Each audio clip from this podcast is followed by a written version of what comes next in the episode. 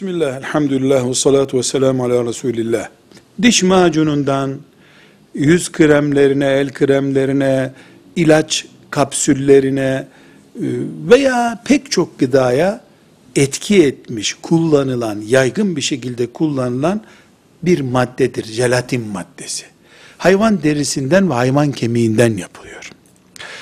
Eti yenen hayvanlar, besmeleyle kesilmiş hayvanlar, inek, koyun, bunların derisinden ve kemiğinden yapılınca hiçbir sorun yok, kullanılabilir. Ancak Avrupa'da geliştirilmiş ve Avrupa'da yoğun olarak üretilen, yani e, jelatin madde olarak Avrupa'da üretilen bir maddedir. Ve burada genelde de daha ucuz olsun diye özellikle domuz e, hayvanından yapılmaktadır. Daha yoğun yapılıyor. Çünkü kullanım alanı çok geniş. Velev ki koyundan, inekten yapılmış olsun, besmelesizlik e, bir sorunu diye bir sorun da var ortada. Dolayısıyla Avrupa'dan jelatin maddesi geldiğinde diş macununa katılıyor, belki de yoğurtlara katılıyor, kremlere katılıyor, kremaya katılıyor soframızda, bisküvitlerde kullanılıyor. Yani e, bilerek söylemiyorum ama e, ansiklopedilerdeki bilgilere bakarak söylediğimde belki gıdanın yüzde ellisinde var neredeyse. E, jelatin helal e, bir hayvandan üretildiğinde sorunu olmayan bir maddedir. Ancak Avrupa'dan gelen, Amerika'dan gelen ya da helal ve haram anlayışı olmayan mıntıkalardan gelen jelatin ham maddesi ki maalesef özellikle Avrupa'da e, yoğun bir şekilde ithalat yapılacak, ihracat yapılma kaynağı olarak üretilmektedir.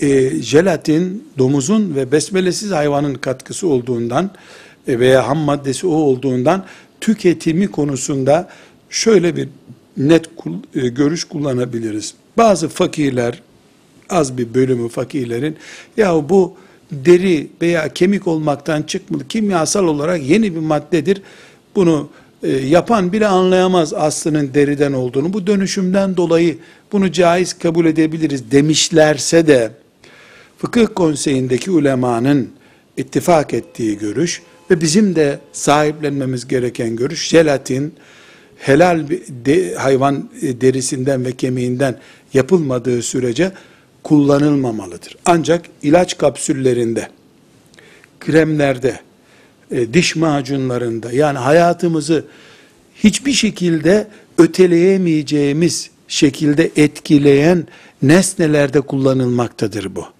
Ortada bir zaruret var. İlaçta yoğun bir zaruret var.